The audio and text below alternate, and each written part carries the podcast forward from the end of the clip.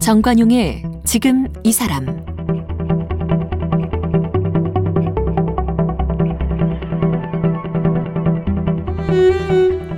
여러분 안녕하십니까 정관용입니다. 음악, 미술, 문학 이런 예술 장르들 뭐 음반, 음원, 또 그림, 책 이런 기록이 남기 때문에 아티스트들이 활동을 중단해도 어, 그들이 남긴 작품은 계속 만나볼 수 있죠. 하지만 그럼에도 불구하고 가수가 은퇴를 하면 라이브 무대를 볼 수 없어서 서운하고요. 작가가 절필 선언하고 은둔하면 직접 작가를 만날 수 없어서 아쉽습니다. 팬들은 늘 이렇게 떠나간 뮤지션 작가들을 기다리게 마련인데 자 오늘 좀 특별한 분을 초대했습니다. 4년 전에 가요계를 떠났고요. 지금은 전업 작가로 글을 쓰면서 소리 소문 없이 지내고 있는 분인데 모던 락 밴드 여러분 좋아하시는 언니네 이발관 만드셨고 그 리더를 맡았던 이석원 씨를 초대했어요. 은퇴 선언한 이후에 공식 방송 인터뷰가 4년 만에 처음이랍니다. 네. 언니네 이발관의 리더 이석원 씨 만나봅니다. 이석원 작가는 언니네 이발관을 결성하여 1996년 1집 비둘기는 하늘의 쥐로 공식 데뷔합니다.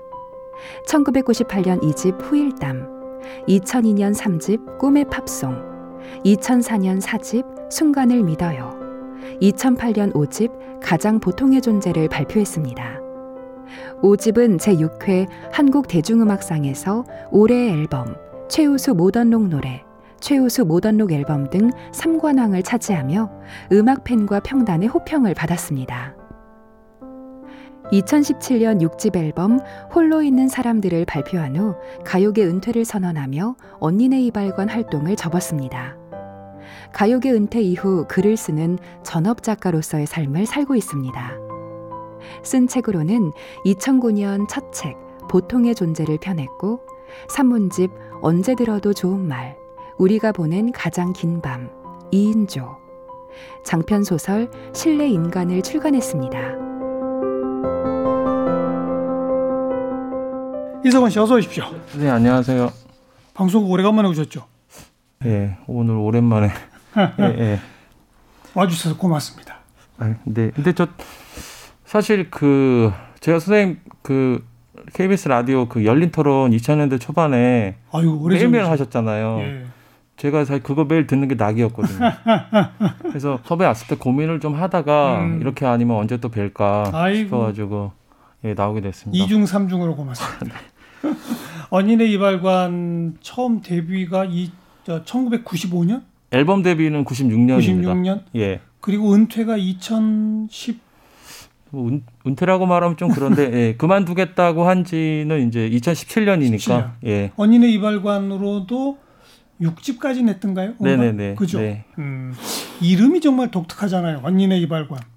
음, 네네네. 근데 진짜 별 뜻 없이 그 딱 떠오른 이름이라면서요. 네, 아무 뭐 그러니까 뭐 예, 예. 어떤 의도나 그런 것 없이 음. 제가 이제 2000, 어, 90년대 초반에 PC 통신을 했는데 예. 그 음악 동호회 활동을 했어요. 음악 동호회. 예, 예. 음. 근데 음악 동호회 활동이라는 게 결국에는 글을 써서 올리는 그렇죠. 예, 그 그런 시절에는. 예, 그런 활동이 주가 음. 되는 거기 때문에 뭐라고 제 소개를 해야 되는데 그때 저는 아무도 아니었기 때문에 어. 그래서 뭔가 어떤 글을 쓰는 주체로서 어떤 가상의 캐릭터를 제가 만든 거죠. 어. 그래서 이제 그때 당시에 존재하지는 않았지만 나 언니네 발관이라는 밴드를 하는 사람이다. 어. 예, 그러면서 이제 제 의견을 이렇게 개진하고 밴드가 없는데도 예, 예. 그 그래도 돼요? 그 사, 사기 아니에요? 사기? 글쎄요, 모르. 근데 예, 그러니까 응, 응. PC통신에 글 쓰는 닉네임으로 그렇죠. 일종의 닉- 자기소개로 닉네임으로 이렇게 언니네 이발관의 어. 리더 이석원입니다. 아, 네, 근데 닉, 오늘, 예. 닉네임으로는 그렇게 쓸 수 있죠. 그거는 뭐. 사기라고는 말할 수 없죠. 아, 네. 근데 그 제가 있던 동호회에 뮤지션들이 이제 많았어요. 아. 많았는데 이름이 좀 알려진 친구들도 있었고 음악은 한다 그러는데 어디서 뭐 공연한다는 얘기도 없고 음. 뭘 하는지도 모르겠는 친구들도 되게 많았거든요. 그렇겠죠. 예, 예. 어. 그래서 나도 이름부터 지어놓고 예. 그런 마음도 있었고 또 제가 그 통신이라는 거를 처음 하니까 음. 사실 어려서부터 음악 하는 거, 음악 듣는 걸 좋아했는데 같이 들을 친구가 없었어요. 그래요? 예. 어. 그래서 외롭게 혼자 듣다가 통신을 하면서 너무 좋았던 거는 저하고 같은 걸 좋아하는 음. 사람들을 이렇게 만날 수 있다는 게 동호회니까 네, 동호회니까. 저한테는 너무 천국 같았고 예. 그래서 그때 막, 막 신나서 이런 일 저런 일들을 되게 많이 벌였던 것 같아요. 어. 예. 근데 그냥 가상의 밴드이긴 하지만 네. 그 언니네 이발관이라는 이름은 어디서 떠오른 거예요?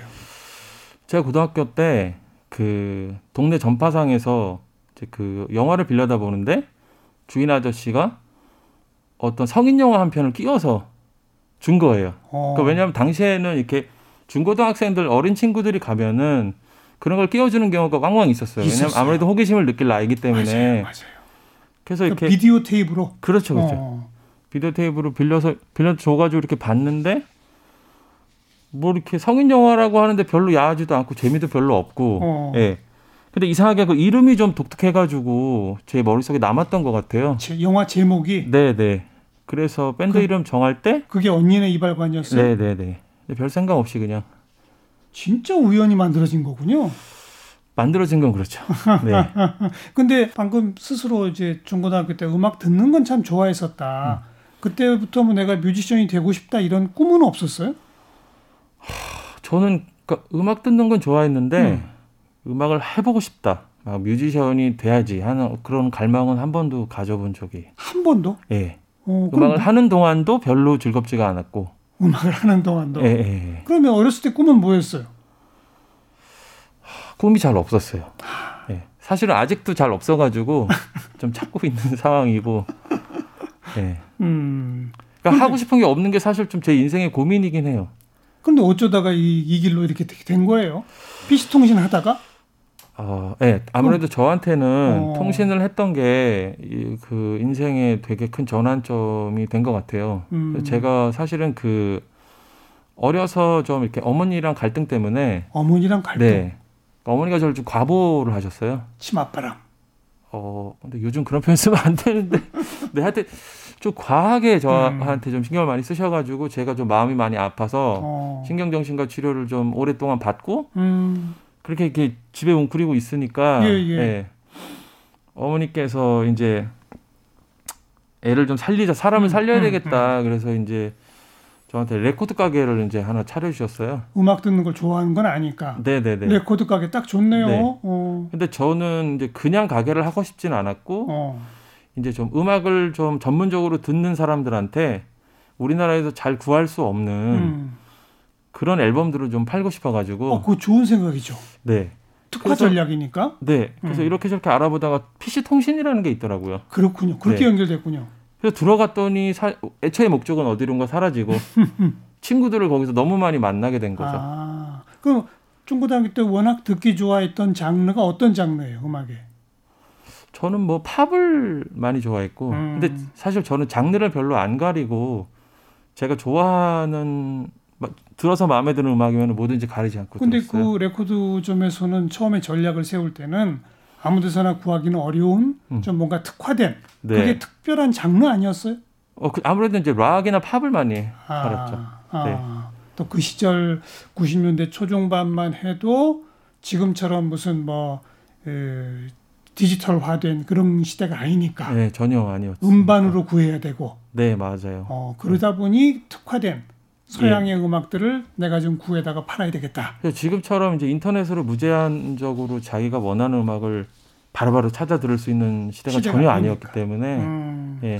그러다 보니 본인 스스로의 지식의 한계도 있을 것이고 음악 동호회에서 좀 도움을 받아가지고 음반도 구하고 이러려고 한 건데. 네. 아. 그러니까 사실은 이제 판 팔려고 가입을 한 건데 판 팔아 먹으려고 가입을 한 건데 그렇죠, 그렇죠.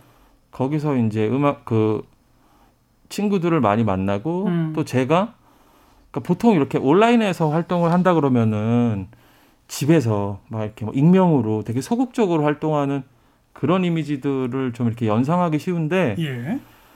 저는 그때 되게 막 물 만난 고기처럼 굉장히 오프라인 모임. 네, 굉장히 음. 주도적으로 열성적으로 제가 막 앞에서 활동을 많이 했어요. 오. 그 안에서 모임도 만들고 오.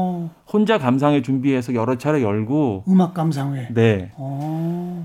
그럼 그래- 그 장소가 레코드 가게가 될 수도 있었겠네. 근데 레코드 가게는 그 좁은 데 너무 그- 좁았어요? 네, 네, 네. 아. 그래서 또 뭐 남들은 이렇게 그냥 앨범이 나오면은 새 앨범이 나오면은 감상평들을 이렇게 각자 올리는데 예, 예. 저는 그걸 넘어서서 그 뮤지션을 찾아가서 인터뷰도 하고 또 나름대로의 문제 의식을 가지고 칼럼도 쓰고 음. 막 이러니까 그때 저한테 어떤 저를 도와주고 저를 불러주는 사람들이 되게 많이 생 기회가 되게 많이 생긴 거예요. 그렇군요. 그때 그 과정에서 글도 쓰게 되고 음악도 하게 되고 예. 그랬던 것 같아요. 어머니가 레코드 가게 잘 차려주셨네. 그 덕에 정말 물 만난 물고기가 된 거예요. 그죠? 이제 제가 사실 오늘 그 선생님 뵙기 전에 좀 그 기억을 정확히 하려고 당시에 썼던 일기를 봤거든요. 예, 예. 근데 저도 잘 잊고 있었는데 너무 열심히 살아, 너무 열정적으로 살았더라고요. 그러니까, 예. 그러니까. 물 만난 물고기처럼 예, 예. 모임도 만들고 거기서 많은 뮤지션들도 아마 어울리게 됐을 것이고. 뭐, 네, 음악 하는 사람들, 음악 듣는 사람들, 그렇죠. 뭐, 예. 어. 그러다가 음악을 하게 된 거군요. 그건 네. 어떻게 된 거예요? 음, 음악을 하게 된 건데 저는 사실 그 약간 운명론자여서, 예, 예. 그러니까 사람의 인생이라는 게 다 팔자소관이고 예. 세상에 많은 일들이 이제 운에 달려 있다라고 좀 믿는 편이에요. 아니, 지금까지 설명도 전부 운명적이에요. 아, 예. 레코드 가게 동호회 여기까지만 해도. 예. 그래서 그때 음악을 하게 된 것도 생각해 보면은 뭐 별거는 아니지만 제가 음 악을 할 수밖에 없게끔 할 수밖에 없겠고. 뭔가 상황이 계속 만들어졌던 것 같아요. 어. 그러니까 처음에는 이제 글을 쓰려고 음. 저- 단지 저를 소개하려고 언니네 발관이다라는 가상의 팁을 만들었을 뿐인데 예. 어, 어느 날인가 그 저는 그러니까 제가 되게 이렇게 활동을 열심히 하고 그러니까 음. 저한테 좀 도움을 준 분들이 많았는데 당시에 그 오프라인 감상 모임 좀 유명한 오프라인 감상 모임의 대표인 형이 있었어요.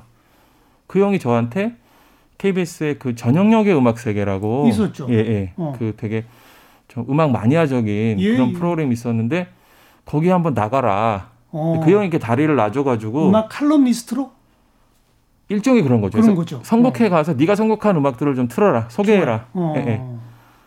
그렇게 해서 나가서 음악을 틀고 있는데 이 형이 갑자기 그 음악 나가는 동안에 전영혁 씨한테 이 친구가 밴드를 한다 이렇게 말을 해버린 거예요. 사실은 아닌데 그쵸 그쵸. 그그형 선배는 그 밴드가 있는 걸로 알았군요.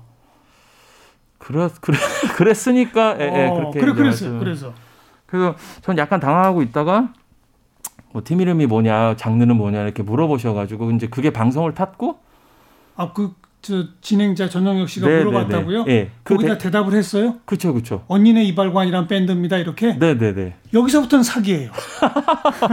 아, 앞에 닉네임까지는 제가 봐줄 수 있지만 네. 그죠? 그래서 제가 그 말에 책임을 져야 되겠다 싶어가지고 방송까지 나가는데 예 어. 그때서부터 약간씩 좀어이 밴드의 실좀 실체를 가하는 작업을 좀 했던 것 같아요. 어. 그러니까 그때 방송 나가고 나서 다시 이제 정영 씨가 한 번 더 나오라고 어. 반응이 괜찮았다. 예. 그래서 다시 나가려고 다시 준비를 하던 와중에 저 제가 음악을 하는데 되게 결정적인 도움을 준 친구가 윤병주라고 윤 윤병주 어. 그 당시 이제 노이즈 가든이라는 이제 그 좀 하드한 성향의 락 밴드를 하는 친구였는데 아.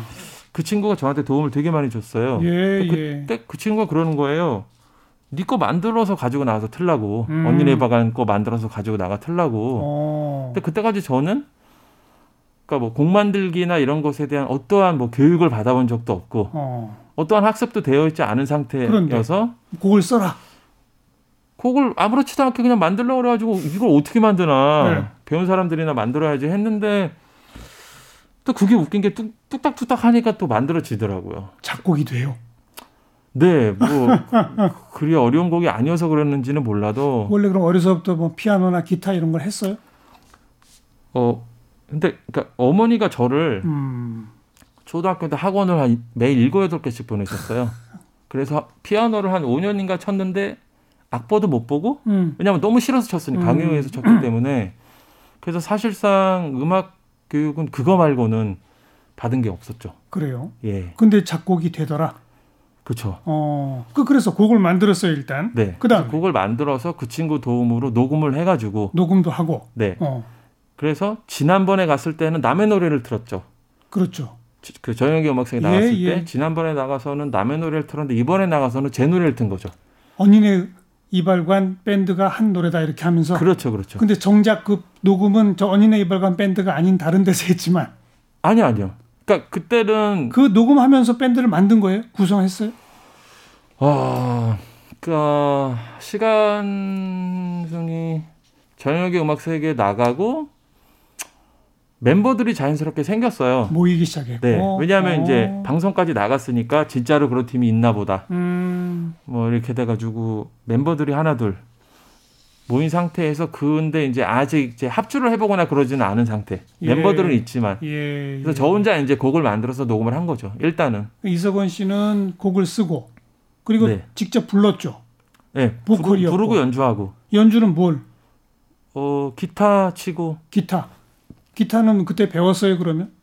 그 윤병주란 친구한테 레슨을 두세 번 정도 받았죠. 두세 번 정도? 네, 그런데 녹음을 했어요. 네, 네. 와. 그게 뭐, 그러니까, 그러니까 어 모르겠어요. 제가 이렇게 좀, 그러니까 제가 가진 몇 개 안 되는 카드 안에서 음. 할수 있는 좀 이렇게 운영의 묘를 부렸다고 할까 좀 네. 네, 그렇게 좀 했던 것 같아요. 그리고 아마 그 동호회 활동하면서 이리저리 알게 된 사람들이 에, 누구는 뭐 베이스, 누구는 드럼 이런 네, 식으로 맞아요. 이제 모이기 네. 시작했겠군요. 그 나중에 생각인데, 음. 그러니까 제가 평생 음악을 많이 들었기 때문에 그게 이제 분명히 어떤 음악적인 훈련으로 제 안에 내재된 것이 아닌가 그런 생각. 그렇죠. 예, 예.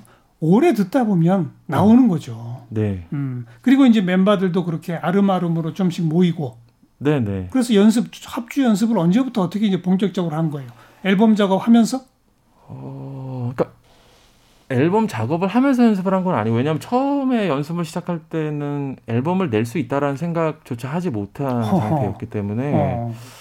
정확한지 모르겠는데 95년 2월인가 처음 합주를 시작했을 거예요 아마. 예, 예, 예. 예. 저희가 갖고 있는 기록에 보니까 앨범은 96년이지만 95년 7월 29일 홍대 그 인디 밴드의 산시라고 할 수 있는 아 클럽 그건 선생님 첫 공연. 그러니까 첫 합주가 아니고 첫 공연. 아니 그러니까 첫 예. 공연을 지금 제가 얘기하는 거예요. 아, 아, 네 네. 첫 공연이 바로 어, 홍대의 클럽에서 네 맞아요. 7월 달에 네. 그렇죠. 7월 29일. 여기에 전부 자작곡으로 첫 공연을 했다고요. 어 저- 전부던가 아니면 한 70% 정도인가 음. 그랬을 거예요. 네. 네. 근데 이게 굉장히 드문 일이었다면서요? 그 당시에 밴드의 음. 문화로 봤을 때. 그러니까 제가 이렇게 시작은 좀 만화처럼 시작을 하긴 했는데 음. 음악 글을 쓸 때도 그렇고 제가 이렇게 주의 워낙 워낙에 제 주의 주장이 분명한 사람이고 문, 그 어떤 음악에 대한 문제 의식을 좀 많이 갖고 있었어요. 예. 그리고 그, 윤- 그, 그니까, 밴- 우리나라의 밴드들을 이렇게 다니면서 보니까, 밴드라는 거는 자기 소리를 내야 되는데, 네.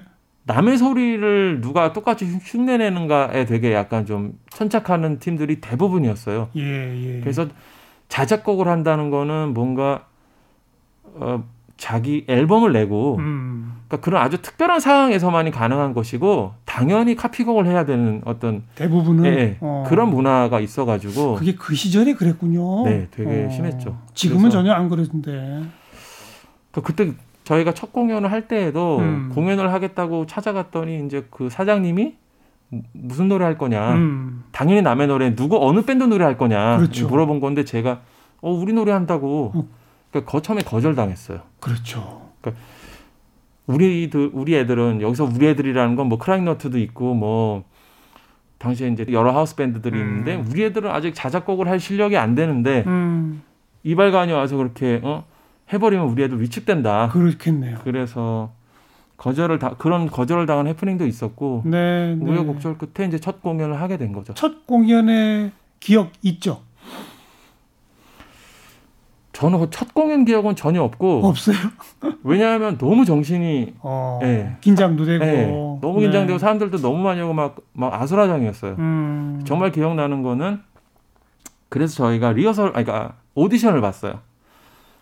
오디션을 봐가지고 그게 사실상 첫 공연이었던 셈이에요. 어, 그러니까 정식으로 관객들 앞에서 한 거는 95년 7월 29일인가 예. 그렇지만 그 전에 이제 그 사장님을 앞에 앉혀두고 오디션을 봤는데 음, 그때 관객들이 바에 놀러 온 사람들이 있었기 때문에 어, 그게 사실상 첫 공연이었고 그건 뚜렷이 기억나요. 그래요. 예, 조명 색깔이라든가 뭐 그 다음에 근데 그 첫 공연에 사람이 너무 많이 왔다고 그랬잖아요. 네. 어떻게 소문이 나서 그렇게 온 걸까요?